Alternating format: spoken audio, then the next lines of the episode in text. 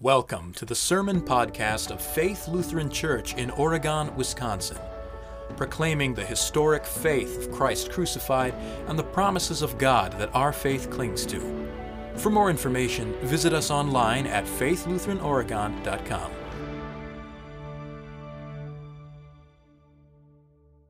Earlier this week, uh, NASA uh, on Tuesday launched its new SLS rocket, the first uh, launch of the new Artemis program, the sister program of Apollo. It will hopefully take mankind to the moon again. I've been following the construction of SLS since about 2011. It was supposed to launch back in 2016, but it kept getting delayed. Two years ago, they planned to launch it last winter, possibly when we were supposed to be in Florida and, and maybe gotten to see it. Uh, well, it got delayed. Uh, they tried to launch it two earlier times this year, uh, and I was ready for it each time, but getting delayed. Finally, it was go for launch on Tuesday, but it was after midnight. And I thought, well, I'm going to stay up for it. The launch window opened, but they put it in a holding pattern, which, which meant that they uh, were going to hold it for 10 minutes and then see again, and then hold it for another 10 minutes. Uh, so they kept doing that. They held it again and again. And so each time I thought, well, I'm just going to check my phone again in, in 10 minutes. So I shut my eyes, fell asleep, I wake up anxiously, check my phone, see the countdown, see there's 10 minutes still on the clock, and it's counting. But then I realize it's counting up. Waiting for 11 years, and I miss it by 10 minutes. This morning in our gospel, Jesus tells a parable of some others who have been waiting a long time and five who missed out.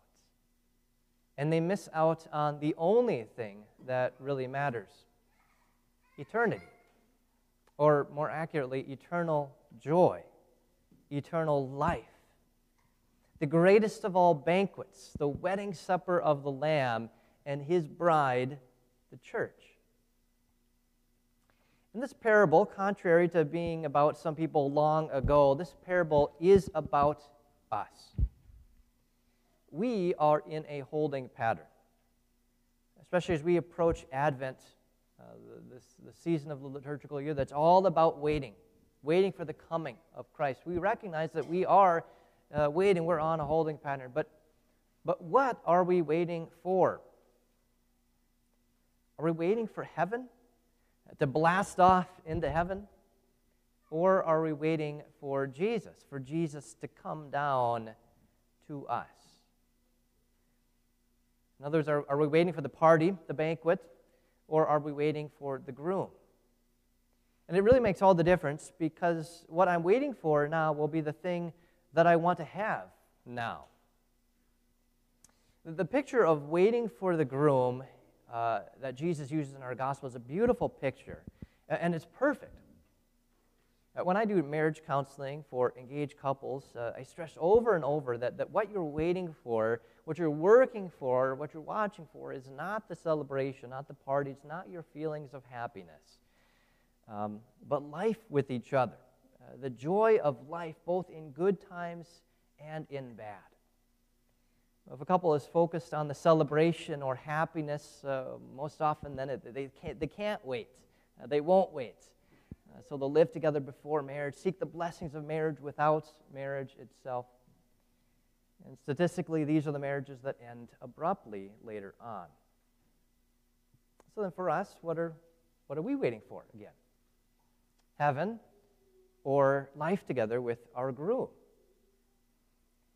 Now, I, I think modern society, I think in, in modern society, most people are waiting for heaven.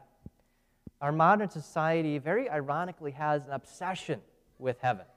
Everyone thinks there's a heaven, and everyone thinks they're going to go there.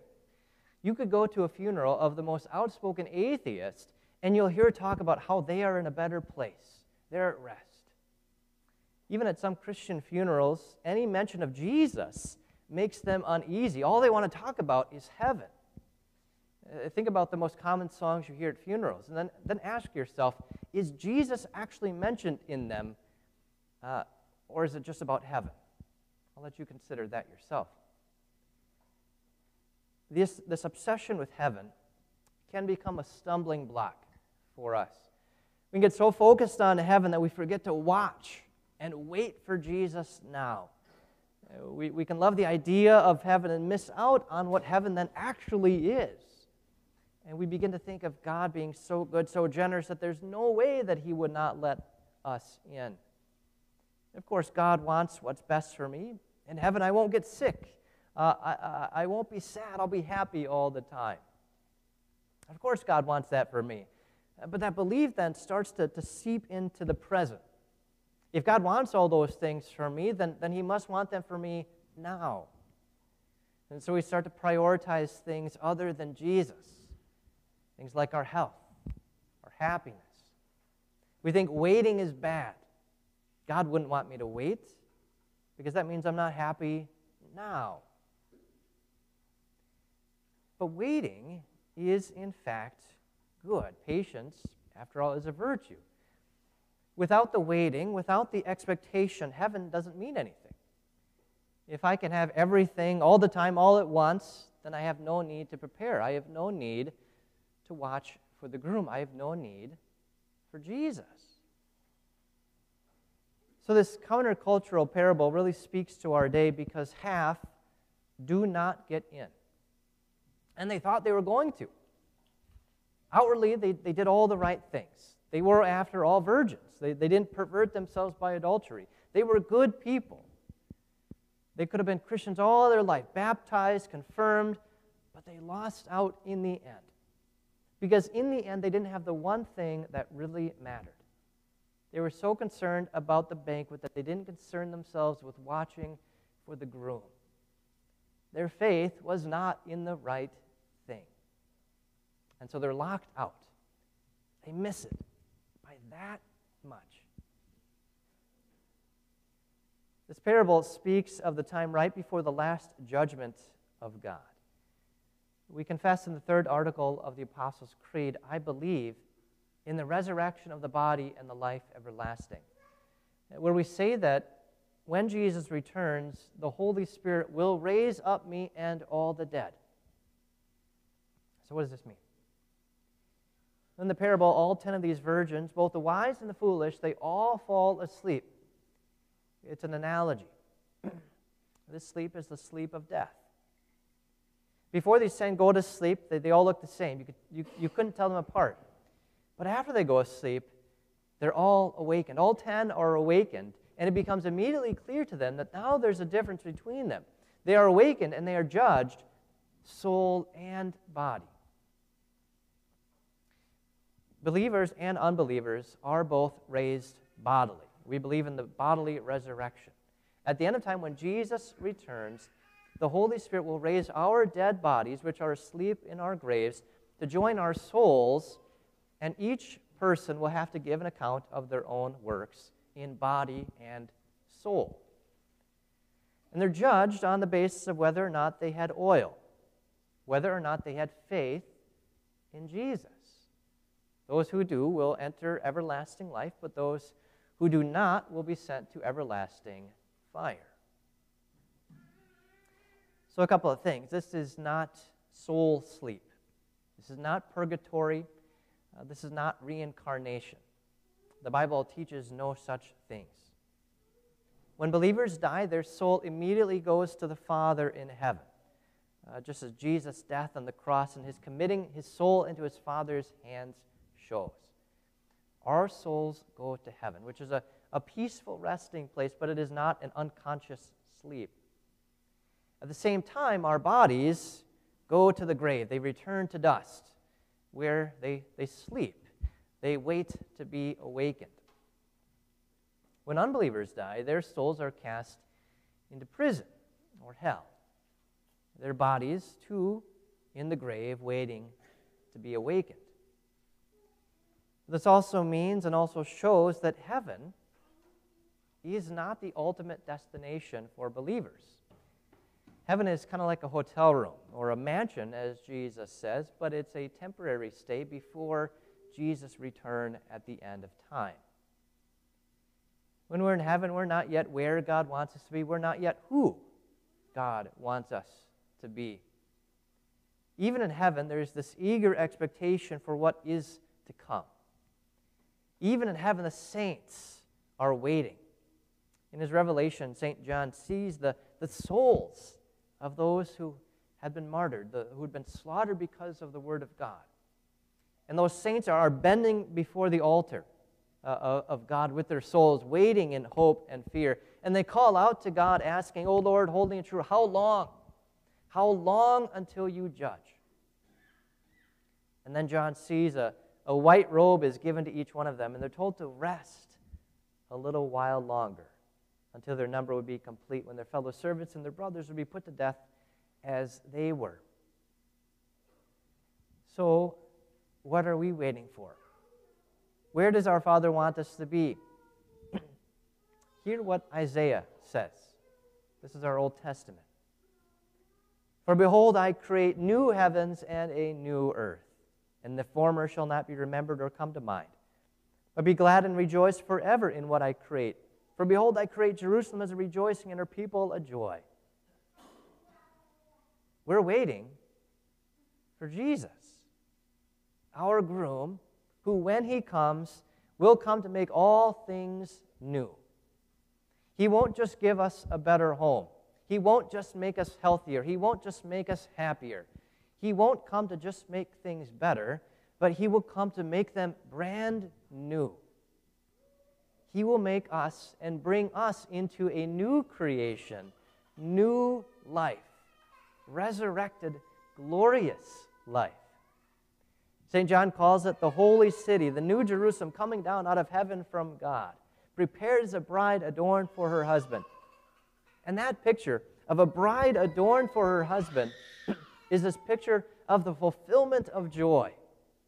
It's the church together with her beloved.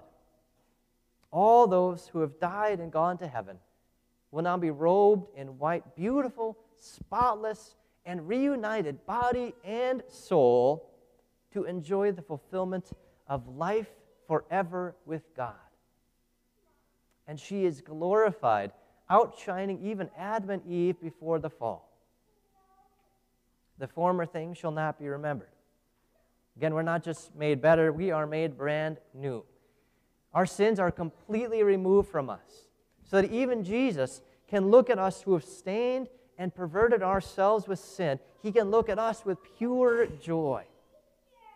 And because there's no sin, death has no effect.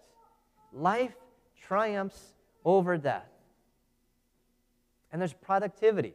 There's planting and there's building, but the way God originally intended the world to be. No more will there be pain or toil, the curse of sin done away with, for God says, My elect shall long enjoy the work of their hands. They shall not labor in vain, nor bring forth children for trouble. The peace that will be in this new creation will be so complete that even animals in this new creation are at peace. The wolf and the lamb shall lie down together. The lion shall eat straw like the ox. Dust shall be the serpent's food. They shall not hurt nor destroy in all my holy mountain, says the Lord. But again, only those who have watched and waited for Christ, who've been justified by faith in Christ through the Word of God, will be a part of this eternal life, this new creation. Only the church of God, the bride of Christ, the communion of saints, the church triumphant will remain. The five foolish virgins recognize this, but they recognize it too late. They try to go buy some oil from the merchants. In other words, they, they try to go find a church where the gifts of Jesus are distributed. But it's too late. The merchants are closed, the churches are closed. Christ has come. There's no need for the church to distribute the gifts of Christ when Christ himself has come. So until then, let us wait and watch for Christ. He will raise up me and all the dead, and will grant me and all believers in Christ eternal life. Christ will come and invite us into his marriage hall. But know this too that because we are part of the communion of saints, even right now, Christ is here waiting for us and waiting with us. We already, but not yet fully, get to partake of this great supper, this great marriage supper by which we are strengthened and preserved to life everlasting. And so we pray, preserve us, O Lord, while waking, and guard us while sleeping, that awake we may watch with Christ, and asleep we may rest in peace. In Jesus' name, amen.